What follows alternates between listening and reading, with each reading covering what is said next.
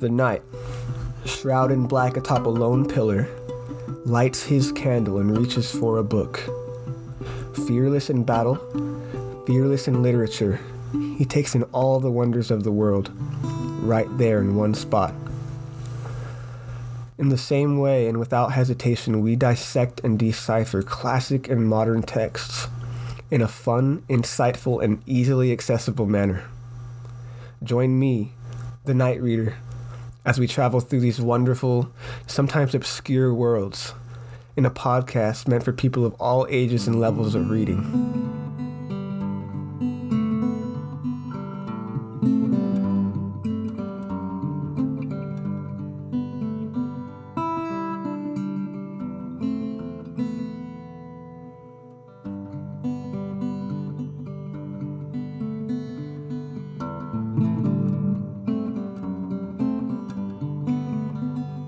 So why do we read books?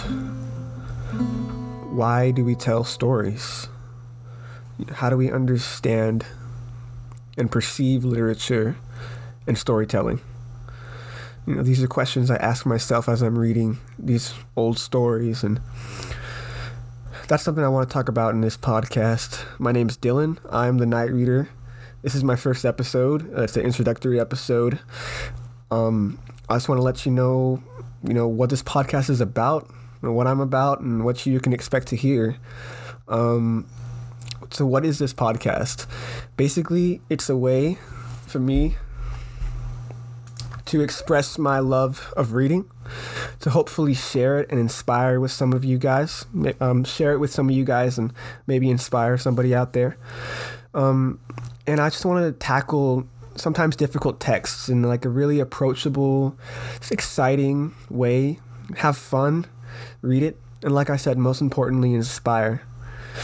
I'd love to provide perspective and discuss in an identif- identifiable way um, these works of art that sometimes elude us in this modern age, not only by deciphering the language, but also interpreting references and allusions that might get past us if we don't really pay attention. I want to look at and figure out in simple terms the themes and ideas of these books, why they were written, what was in the writer's hearts while they wrote this, or at least what can we guess of it.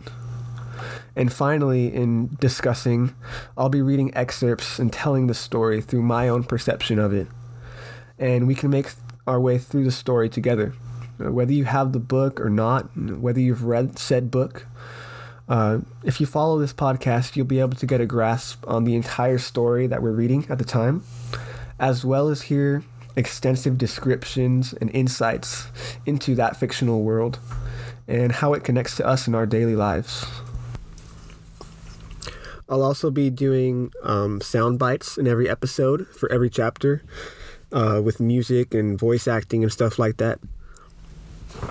And so with all the preliminaries out of the way, I'll let you know the book we'll be diving directly into in this first episode. You might have seen it in the title already. It's none other than the timeless classic, Herman Melville's Moby Dick or The Whale. Now, please don't let that title scare you away. You may have had to read Moby Dick in high school or in college. You might have had to write an essay on it or something, and you just hated it. Or, you know, maybe you tried to read it and it was just really difficult on you. Maybe you got through it, but you didn't quite grasp everything, which is very common. It happens to me on my first read-throughs all the time. Now, this book is a classic for many reasons. It is not only a fantastic story, but stands out amongst others of the same era as highly intellectual and full of different ideas and perspectives. With so many ways it could be understood, it stands out in legend due to its smart use of references, deeply melancholy tones, and a very poetic language. Basically, no matter how outdated you think this book might be, how it might be hard to make connections to somebody who lived over one hundred fifty years ago and writes in Old English, I'll tell you right now, you will relate to this story and find allusions and ideas that are very modern, as well as issues and outlooks on life and lessons that still hold true today. I'll tell you just a little bit about the author before we start to read. Herman Melville. It's almost unbelievable that one man could possess such a large amount of worldly knowledge, to be so in touch with human nature. It truly astounds me. He invites the reader, tests the knowledge of the reader, and seems to have some sort of deep understanding of the human heart. With so many ideas and mind paths, he still leaves the reader to decide amongst all of his perceptions. I'll give you my take, and I'll also leave these questions for you to answer in your own perception. In the time of writing this novel, he was already known as a writer of sea adventures. He was about thirty years old, had mild success as a writer already, and he became excited by the idea, idea for his newest book, one based on his personal adventures on the sea and using romanticism, which is, in short, a way of emotional writing, very poetic, and using personal events to provoke true emotion in the readers. So he began to write his novel, which he referred to as a romance of the sea and of whaling, something that had never been done before. There had been books about whales in the past, but not written in the style of romanticism. He wrote publicly at the time that he believed one day Shakespeare would be matched, rivaled, possibly even surpassed. His words were, quote, "There are minds that have gone as far as Shakespeare into the universe. If Shakespeare has not been equaled, give the world time, and he is sure to be surpassed in one hemisphere or the other," end quote. Like I said before, almost challenging himself and his readers and the world with these words, he sets out to finish the manuscript that would become Moby Dick. As we read further into the book, I'll tell more of Herman Melville, his purpose, and the ambitions of his great mind. Even in the opening chapters, we will see some of the methods Herman put to use to illustrate how well-rounded his knowledge is. He's knowledgeable about many religions, many societies throughout history, and he's able to connect these in very smart ways to his writing that is referred to as typology. Now, typology is something we'll talk more about as we come to it, as we come to those parts in the book. You could look up a definition yourself if you wanted to and get some examples. So now we'll get to the beginning of the story, the storytelling, and discussing it. Um, you could feel free to follow along loosely if you have your own copy. I encourage you to go grab one, you know, at your local bookshop or buy the ebook. Uh, it is not necessary, though, that you have the book or have ever even read it. All you need truly is an open mind and open ears. The first chapter introduces us to the first main character of the novel. Right on its opening page, the opening line, the famous, "Call me Ishmael." Now, what we first learn of him is basically he's depressed and very uh, suicidal, even. He talks about walking past churches and graveyards and just being lost in thought, depressive thoughts.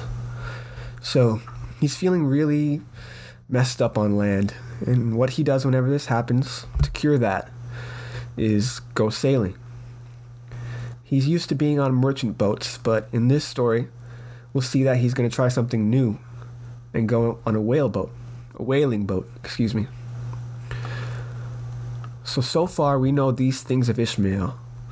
He is an adult man, one who knows himself well, losing his lust for life and searching for meaning, ready to do a bit of soul searching. He even goes on to reference Cato, a prominent figure in ancient Rome who was involved with politics, military, and philosophy. Cato killed himself with a blade in his stomach. Ishmael states that instead of that, he, quote, "quietly takes to the ship."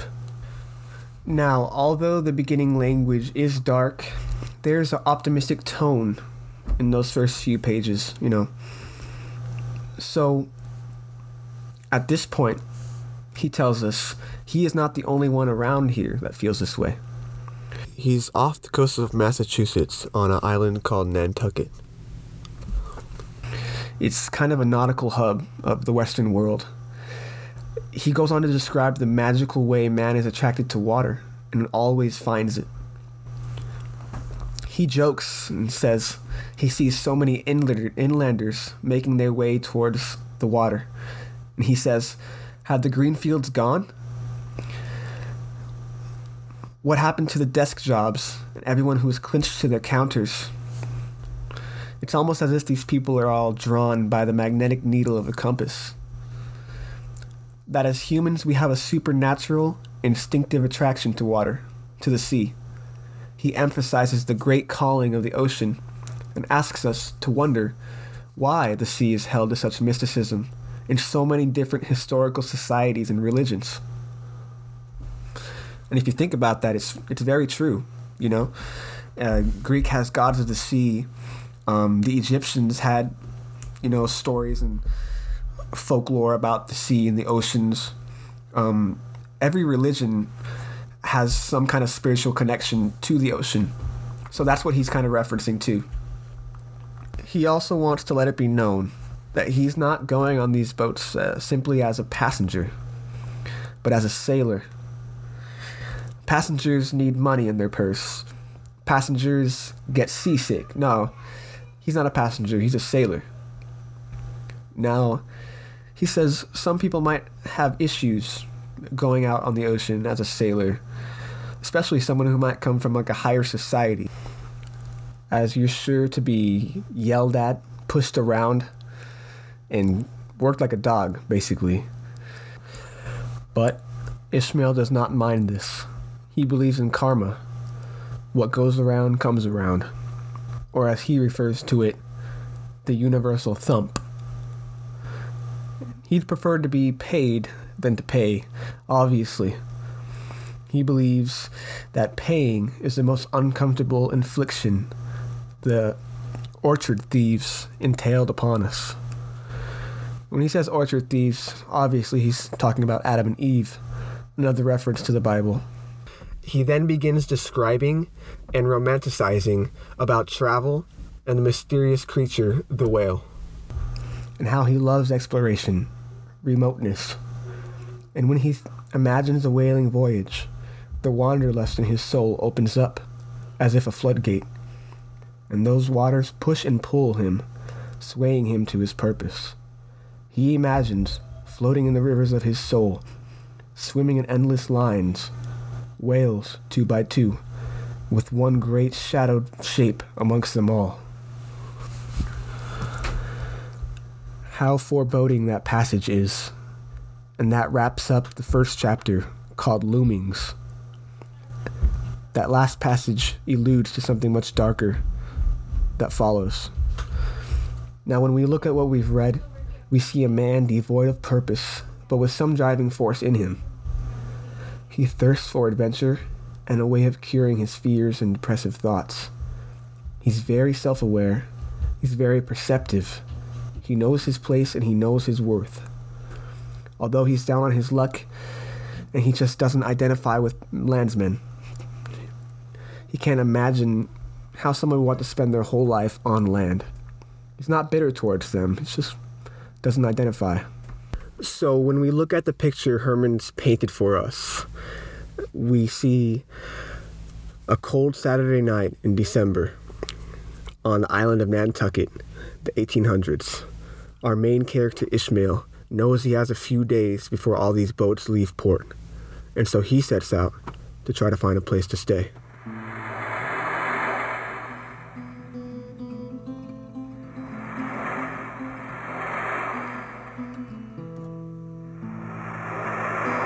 Call me Ishmael. Some years ago, no mind how long precisely, having little or no money in my purse, nothing particular to interest me on shore, I thought I would sail about a little and see the watery part of the world. It's getting dark now. I ought to find a place to stay. Ishmael is walking the streets of New Bedford. It's getting darker and colder by the moment. He knows he needs a place to sleep for the next few days and something to eat. He only has a few pieces of silver in his pocket, though. So he tells himself, wherever I do decide to stay, it better not be too expensive, and I shouldn't be too particular about it. He sees a couple places as he's crossing these streets. One called the Crossed Harpoon, but he decides it's too expensive for him, just by the look of it. He sees another place. Now this place is just shining bright red like there's a party going on inside. It's called the Swordfish Inn. He thinks maybe I could stay there, but quickly decides no. You know, there's like a big bright party in there. It looks really jolly. It's just emanating with this bright light that's almost melting the snow around the building. But as he strikes his foot on a ledge hidden in the snow, he sees his boots, all the patchwork on them. He tells himself, I can't go in there. Looking like this, basically.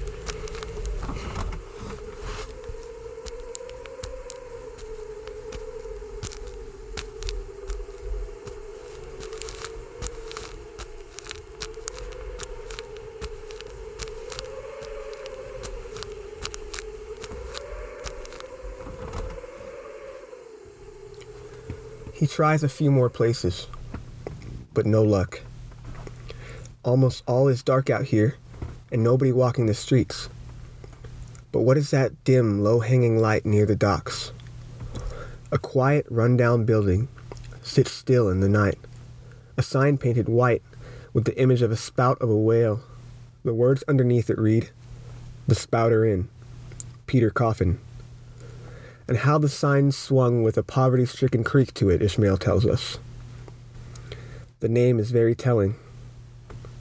The spouting of a whale? A coffin?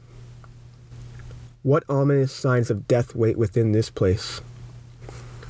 Now, we get some interesting insights and illusions here. With Herman's tricky wording, he describes the dynamic between indoors, being indoors and outdoors, in a storm. To illustrate this, he references two characters from the Bible, Lazarus, a poor man who is saved, and Dives, a wealthy man who is damned. Now, we can stop for a moment and admire Herman's poetry here, as he wonderfully depicts this example. We can also take a deeper look at what he's trying to get us to understand. How pleasant a strong breeze from a storm is when you are inside the window, looking out from comfort and warmth with the frost on the outside. And how terrible that same breeze when your window has no glass pane. What beautiful sky, how the stars in cold space shine from inside looking through our telescopes. But how the poor man wishes only to warm his hands by these bright stars. How he would go down to the fiery depths just to keep out the frost. And how the poor man lays his head on the curb outside of the rich man's home. So the passage where he says these things is just, it's really well written. It's it's awesome. Uh, I, I highly recommend you read it. Um, it's the end of the chapter, The Carpetbag, only the second chapter. But um, he's just really trying to get us to understand that dynamic, you know, how different it is being inside and outside. And he uses a lot of different um, examples in this, and in writing this two page long description, um he's really showing us, like I mentioned before, how well-rounded his knowledge is, um and how he could just pick and choose these different societies and different feelings and just so wonderfully just meld them together so we can understand what he's trying to get us to understand. um it's There's really nothing else like it. Um, and these first few chapters of the book are really just, it's like soul food. It's like literature soul food. It's like mom's home cooking. It's just, it's just delicious. It's, it's, it's so good to read, and um, so informative on just uh, the character that we're going to be getting into. It's such a great way to start out the book and uh, really show us how to read the book, you know, how he's going to be presenting this story um, in a very intellectual way, excuse me, in a very intellectual way that um, it's not always easy to come by the first time you read it. But it's well worth deciphering these texts. Well worth it. We're about thirty pages in, just two chapters. Um, the beginning chapters of the story are very short chapters. They kind of introduce us to some of the characters and set us up for our adventure. Throughout these first two chapters, we've seen examples of typology, where Herman um, connects what we're talking about to any kind of society, historical society, um, or spiritual type of thing, um, religious type of thing. So that really tests your knowledge on what you know. You know, if you never read the Bible before, you're not going to get a lot of his references.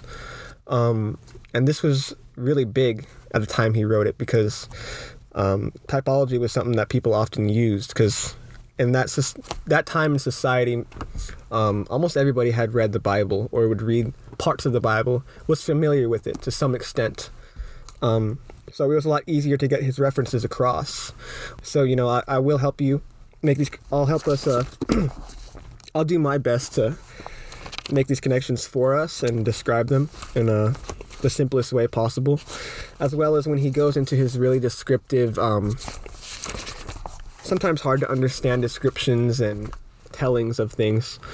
Um, we'll dissect all of that as well and uh, figure out what he's ta- what he's talking about, you know, because um, sometimes it's kind of difficult to kind of see what he wants us to understand. Um, that being said, he ends the chapter by saying, quote, "But no more of this blubbering now. We are going a whaling, and there's plenty of that yet to come. Let us scrape the ice from our frosted feet and see what sort of place this spouter might be." End quote. So he recognizes that he's kind of been stalling and describing things like that and says, you know, let's get the story moving. Let's scrape the ice from our feet. There'll be plenty of blubber ahead, you know, with all the whales we'll be talking about and hunting and whatnot like that. So he ends the chapter like that, and we are introduced to, well, the inside of the Spouter Inn in our next chapter. What's this? The Spouter Inn. Peter Coffin. Coffin? Spouter. Rather ominous in that particular connection, thought I. Never mind that, though. I've got to get out of this weather.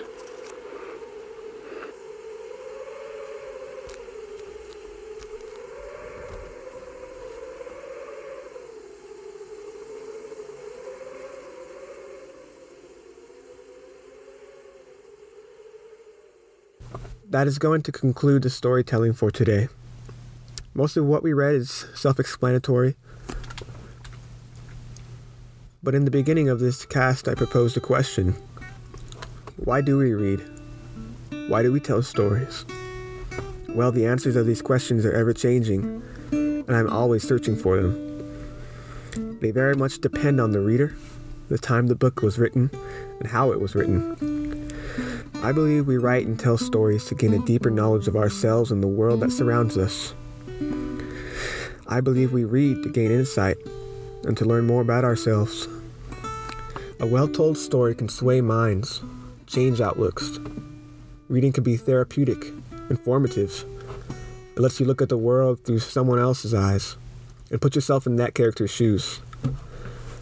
What did Herman Melville want us to feel while we were reading this? Well, he most definitely wants us to place ourselves in Ishmael's shoes. That can be difficult to do with the societal and historical gap between now and then. But if we do, we find ourselves in a world where knowledge truly is power. And finding out how to slip your mind into a time where there was no pop culture, no news, nothing of that sort, is of utmost importance. Times change, but these moments are held forever in history. As if in stone slabs, these words ring true in their permanence. Pick up these books. Fight through them with all of your will. For when you emerge, you are sure to find something changed inside of you. Something that only you could reflect upon by being in the shoes of another. It is very intriguing to bridge that gap in your mind. I hope that you will all pick up this story and follow along with me. If not, please come back and check out the next few chapters. We'll be introduced to an awesome new character, uh, one of my favorites, by the name of Queequeg, uh, in a couple of hilariously descriptive scenes. I do apologize for any redundance or digression, any flaws in the recording, such as page flipping and whatnot. I would love feedback from you all. You know, what would you like to hear more of? You know, more direct quotes, sound bites, music, more backstory or descriptions, or simply more reading. What would make my material more interesting to you personally? Please let me know, good or bad. I really appreciate any feedback, and I'm trying to make this cast the best it can be. Uh, this podcast was written and produced by Dylan C. Thank you all for listening, and I will return next week. So go on, flip your pages, drop your sword, pick up your pens and reading spectacles. Let us read on.